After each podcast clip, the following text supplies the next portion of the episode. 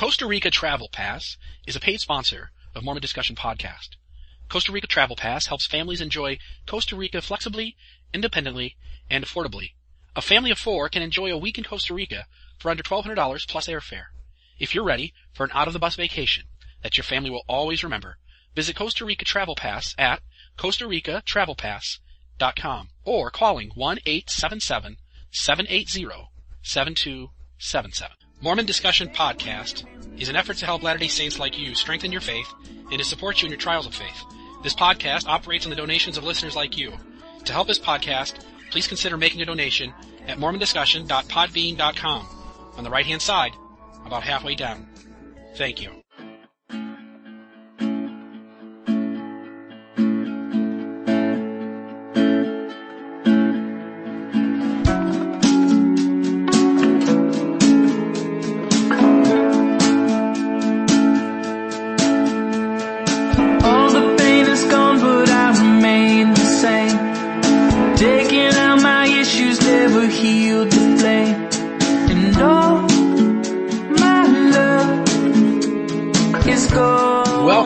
Another episode of Mormon Discussion. I am your host, Bill Reel. I'm grateful to have you with us today. You can reach me by email at reelmormon at gmail.com. That's R-E-E-L-M-O-R-M-O-N at gmail.com. You can find this podcast on iTunes, but you're only going to find the most recent 20 or so episodes. So please check out the podcast at its host site, mormondiscussion.podbean.com. That's Mormon Discussion, all one word, dot P-O-D-B-E-A-N dot com. You can also find us on Facebook under the name Mormon Discussion, all one word. Now to what you've been waiting to hear. Grateful to have you on for today's episode. This has been one that I've been thinking about doing for a long time. And in listening to conference the other day, the April 2014 General Conference, and listening to Elder Bednar's talk, made this subject one that I felt just had to be covered now. And so I hope that uh, you will find this discussion as interesting as I have. Today I want to talk about the, the proposed dates for the birth of Jesus Christ. And, uh, and I don't want to get into the whole historical discussion, but I, I simply want to talk about one date in particular that we in the church sometimes attribute to the Savior's birth, and that would be April 6th of 1 BC. And uh, this is kind of a complicated matter, and I hope as we get through this podcast episode, you'll you'll grasp and understand why this this issue is as tricky as it is. So essentially, we need to recognize that throughout the history of the church in this dispensation, uh, multitude, and when I say multitude, I'm, I'm probably saying uh, eight to twelve different leaders have hinted at or directly stated that the birth of Jesus Christ is known to have occurred on April 6th. And so now I want to talk about essentially how we got there, why we think that, and if that paradigm or framework holds up to the historical narrative. And I'm not doing this episode to throw prophets, seers, and revelators under the bus. As we will see, this was an easy enough mistake to make. This was a very, this would have been the logical move to make based on the understanding of those who have who have looked at this issue from from a surface level. So I want to begin pulling from an article uh, titled "Dating the Birth of Jesus Christ," written by an LDS member, uh, Jeffrey R. Chadwick. In the opening paragraph of his paper, he says. He says this, he says, in his 1915 classic entitled Jesus the Christ, Elder James E. Talmage maintained that Jesus Christ was born on April 6th in the year 1 BC. He then goes on to say Talmage was apparently the first LDS writer to propose this particular date. Nearly a century has passed since his book appeared, and in that time it has become quite practically axiomatic among Latter-day Saints that Jesus was born on April 6th of 1 BC. But was he? And so that's the question we want to kind of start off with. And so to kind of play off that, Elder James E. Talmage takes the view that he was born on April 6, 1 BC, basing his conclusion on Doctrine and Covenants section 20 verse 1, which speaks of the day on which the church was organized, saying it was 1,830 years since the coming of the Lord and Savior Jesus Christ in the flesh. April 6th then, and that's the unquote from D&C 1, April 6th is then named as the specific day for the formal organization of the church. Elder Talmage notes that the Book of Mormon chronology, which says that the Lord Jesus would be born 600 years after Lehi left Jerusalem. And so Talmage uses the Book of Mormon chronology and the first verse in section 20 to make the conclusion that Jesus was born on April 6th. And again, he's not the only one to have done that. So I'd like to uh, go to an audio clip of Elder Harold B. Lee uh, also stating this uh, this same idea. This is the annual conference of the church. April 6, 1973 is a particularly significant date because it commemorates not only the anniversary of the organization of the Church of Jesus Christ of Latter-day Saints in this dispensation, but also the anniversary of the birth of the Savior, our Lord and Master, Jesus Christ. Joseph Smith wrote this preceding a revelation given at that same day. The rise of the Church of Christ in these last days, being 1,830 years since the coming of our Lord and Savior Jesus Christ in the flesh, it being regularly organized and established agreeable to the laws of our country by the will and commandments of God in the fourth month and on the sixth day of the month, which is called April. End of the quotation. Traditionally since that time, the early conferences of the church are held on the days of each year which include April 6th. So there you can see from President Harold B. Lee, his also stating that, that, we know that April 6th is the birth of the, the Savior Jesus Christ. But, but it's important to note that he's getting that information. He's drawing that conclusion from Elder Talmage's appraisal of section 20 verse 1. And President Lee even quotes section 20 verse 1 to make that point. So I also want to make you aware too, I mean, he's not the only one who does this. Lots of leaders have said it. Um, some of them have just hinted at the idea. But I, for instance, uh, President Hinckley, while he did not specifically mention the date of April 6th uh, in a, an address he gave, the implication is pretty apparent from where he says, while we, while we now know through revelation the time of the Savior's birth, we observe the 25th of December with the rest of the Christian world. And so I think President Hinckley marks the last time a church leader, a, a member of the Quorum of the Twelve or the First Presidency made the, the comment about the birth of, uh, of Jesus Christ until the other day when Elder Bednar did so. Now I also want to draw a comment and maybe just kind of solve uh, an issue too that, that pertains to some of these sources. One of the other sources that is used often to defend April 6th as the birth of Jesus Christ comes from Elder Spencer W. Kimball. In the Ensign, May 1980 uh, edition of the Ensign, President Kimball is quoted from an address he gave, Remarks and Dedication of Fayette, New York Buildings. And this is on, I think, page 54 of that, uh, of that edition. The problem is there's a misprint. Listen to the quote in the article. This is the printed quote. My brothers and sisters, Today we not only celebrate the sesquicentennial of the organization of the church, but also the greatest event in human history since the birth of Christ on this day 1,980 years ago. Today is Easter Sunday. Now I want you to listen to what President Kimball actually said. My brothers and sisters, today we not only celebrate the sesquicentennial of the ch- organization of the church, but also the greatest event in human history since the birth of Christ on this earth. 1980 years ago. Today is Easter Sunday.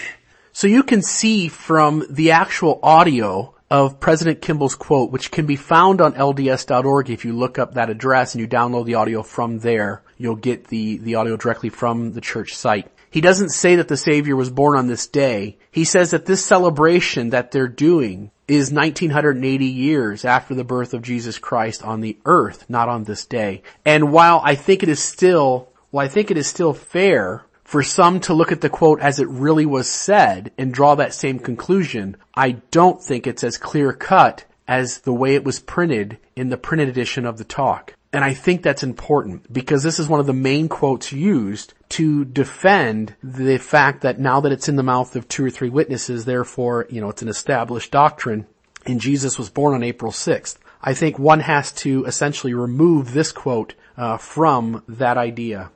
I also now want to go to the quote from Elder Bednar uh, in this recent conference talk, and then we can talk about why we draw this conclusion from section 20 and if that's fair. Here's Elder Bednar. Today is April the 6th.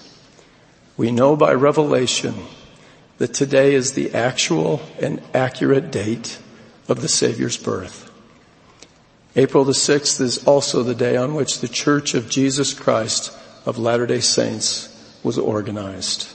And, and, so there you see Elder Bednar uh, also uh, stating that we know by revelation uh, that that Jesus was born on April 6th. And I and I probably should state here because I'm I try to be a fan of offering alternatives and not not also being dogmatic. And I sometimes find myself falling to, into that. It is possible that there is a revelation independent of section 20 verse 1 that indicates that Jesus was born on April 6th. The trouble I find in that is that that revelation is not public. Nobody knows about it. And I, so I'm making the assumption, which could be true or could not, but I'm making the assumption that when he says we know this by revelation, he is also pointing back to D&C section 20 verse 1 and not some other revelation that church leaders have received that they have not shared with the church at large. So I certainly leave room for, for the church to come out and say, hey, we have this revelation that the brethren received on such and such a date that marks the birth of Christ as being on April 6th. I'm open to that. But, but I, I feel like, and it seems logical, and it seems like taking all the information into account, all of the leaders who are stating such are pointing back to Doctrine and Covenants section 20 verse 1. And so that, that is an important distinction uh, to make.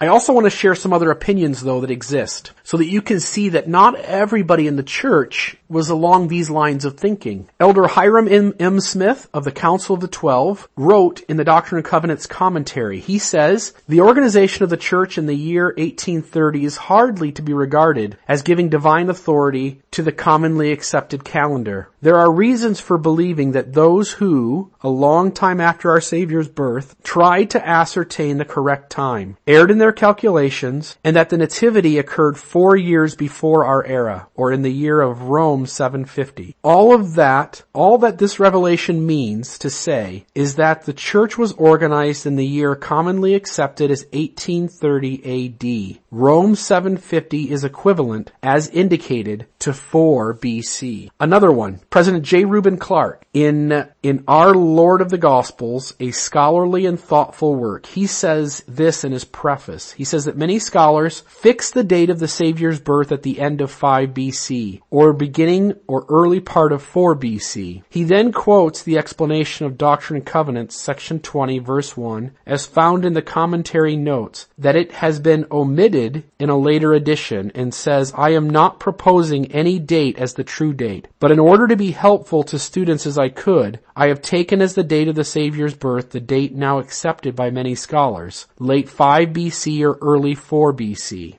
Because Bible commentaries and the writings of scholars are frequently keyed upon that chronology, and because I believe that to do so will facilitate and make easier the work of those studying the life and works of the Savior from sources using this accepted chronology, this is the course being followed in this present work. And he's speaking of a work being done by Elder Bruce R. McConkie uh, in in the part where this quote is found. So the question becomes, what do scholars say about this? What do scholars say about Doctrine and Covenants, section 20, verse 1? And why did it seem apparent that some church leaders were very well aware of D&C 20, verse 1, but took a different way at viewing this issue?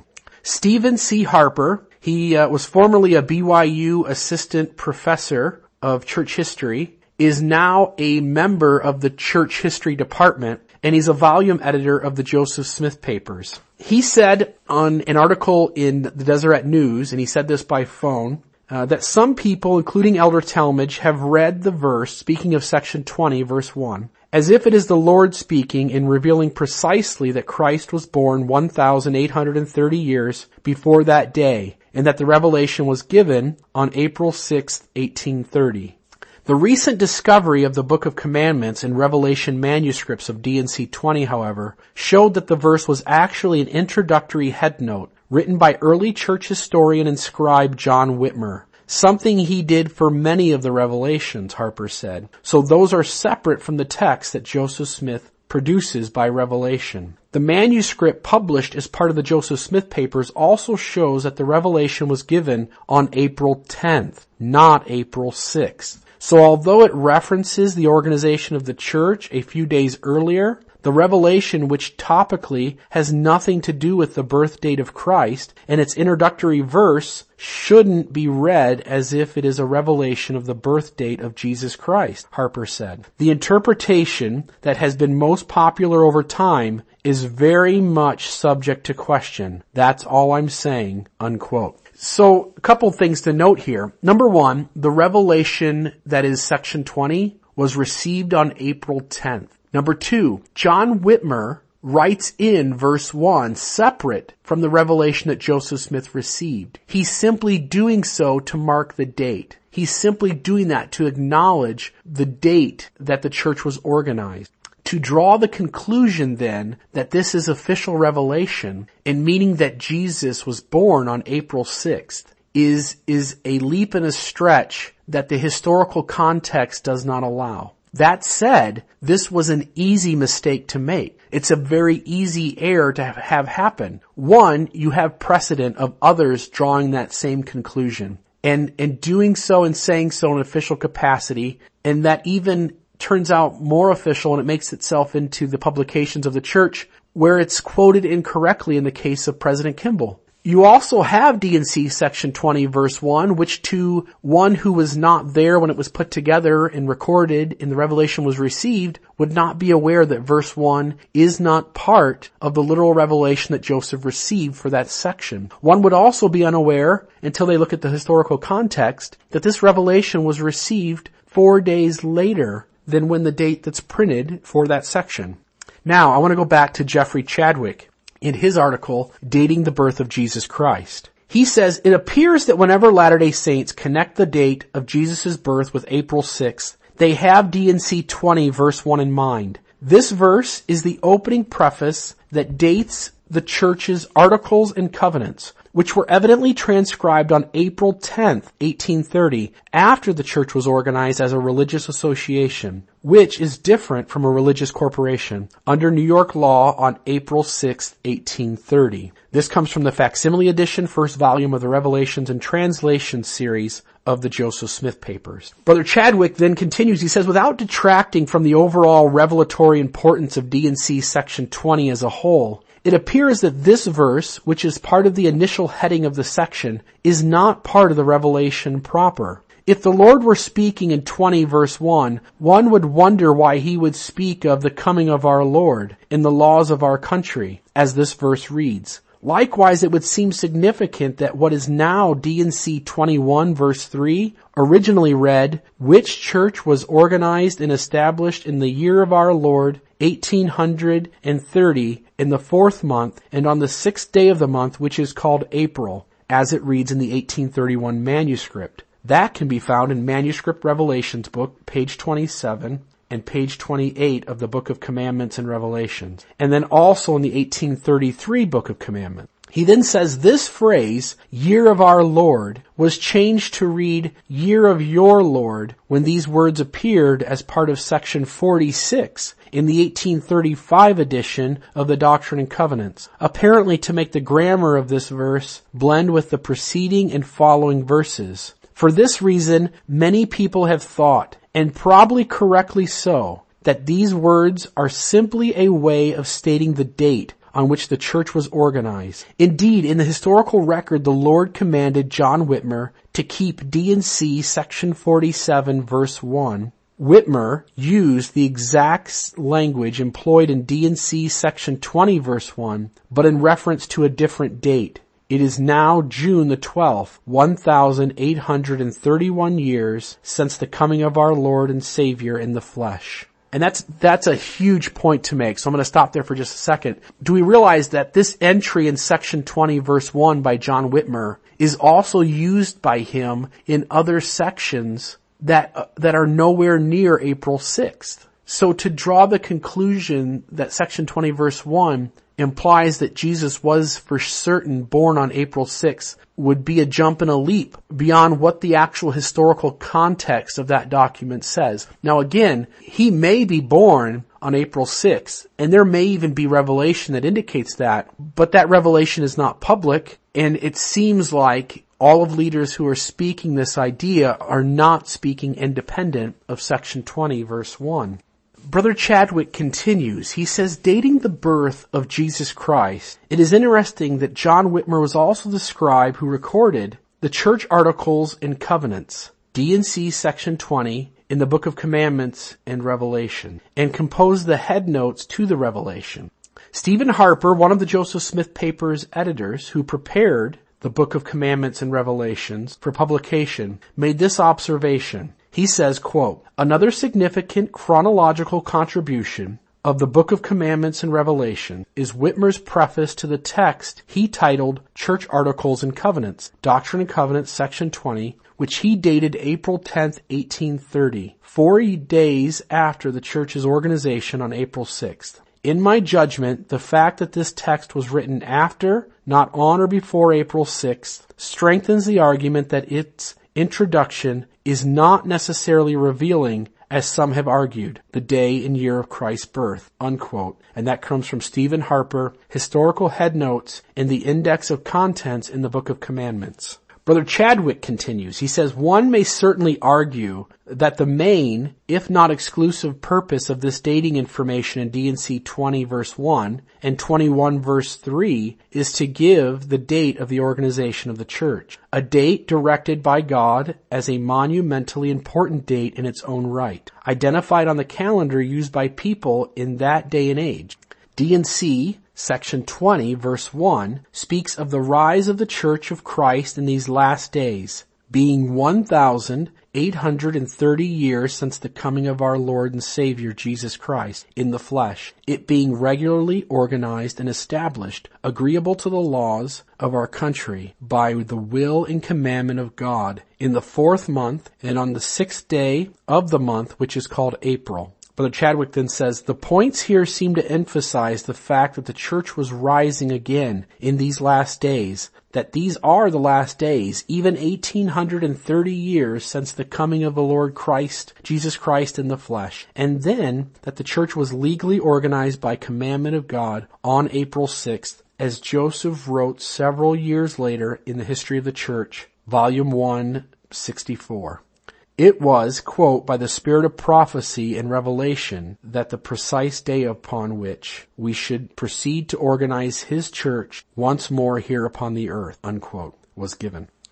And this is Brother Chadwick again continuing. Two points seem clear in this regard. First, D&C 20 verse 1 does not directly connect the specific date of April 6th with the coming of Christ, for that date appears in the second half of the verse and modifies it, meaning the legal organization of the church. And second, Joseph's statement in the history of the church makes no mention of the coming or birth of Christ. And then he, he proceeds to thank John W. Welch for providing historical context of D&C 20, reproduced in this note, and Roger Terry for making me aware of the quotation from the book of John Whitmer. So April 6th was significant. It was the day the Lord revealed by revelation that the church should be organized. But Joseph and other church leaders of that day don't make any kind of connection to the Savior's birth. Elder Talmage is the first person to do so and it seems that that happens because as time goes on, there's a loss of understanding of how that section was put together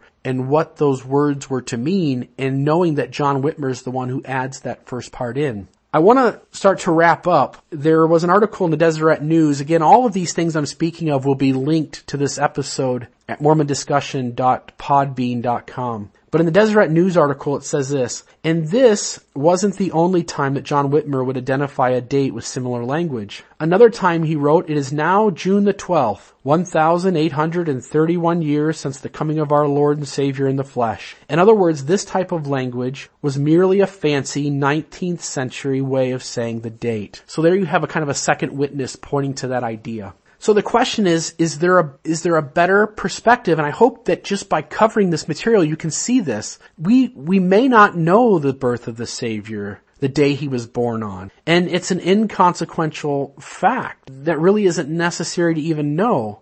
Lots of scholars point to 5 BC and actually Brother Chadwick at the end of his article and also in this Deseret News article makes the argument that it was in December of 5 BC when the Savior was born. And so going, if we can throw out the idea that God has revealed it to the church, and then what that means is all we're left with is the scholarly historical context of the Savior's birth. And so best indications are then, going off of scholarly work, that the Savior was born in December in 5 BC. And so perhaps December 25th really is his birthday. May I conclude with a quote from Elder Bruce R. McConkie. He says, We do not believe it is possible, with the present state of our knowledge, including that which is known both in and out of the church, to state with finality when and in which year the natal day of the Lord Jesus actually occurred. And then Elder McConkie, in a footnote, makes this observation. He says, what is the date of our Lord's birth? This is one of those fascinating problems about which the wise and the learned delight to debate. There are scholars of repute and renown who place his natal day in every year from 1 BC to 7 BC, with 4 BC being the prevailing view. If we may be permitted to conclude that there is a prevailing view, how much the answer really matters is itself a fair question since the problem is one, in part at least, of determining whether there have been errors made in the creation of our present dating system. The real answer may never be known, and unfortunately within the gospel, we all have things that we believe that we hold to be true that sometimes don't hold up. In fact, I would argue, and I've repeated this on this podcast, that uh, the editor of the Salt Lake Tribune, Robert Kirby, one of them, editorial uh, guys, made the comment to a auditorium full of Latter-day Saints. He looked across the room and he said, every one of you believes something right now, this moment, that you believe to be true that is not. And I would simply emphasize that. We each hold on to false assumptions. And these false assumptions, when you have way too many of them and all of a sudden you come into contact with, with historical information, with more realistic paradigms that simply do not fit those assumptions you've made, it leaves room for doubt to creep in and for one to struggle. So may we take this idea of the birth of Christ on April 6th and may we recognize as we apply it to other issues that each of us need to be careful of making false assumptions, of believing things so strictly and rigidly that when new information comes, we would prefer to push that truth away rather than change our framework, rather than change our assumptions. May the Lord bless you. May He warm your shoulder is my prayer in the sacred name of Jesus Christ. Amen.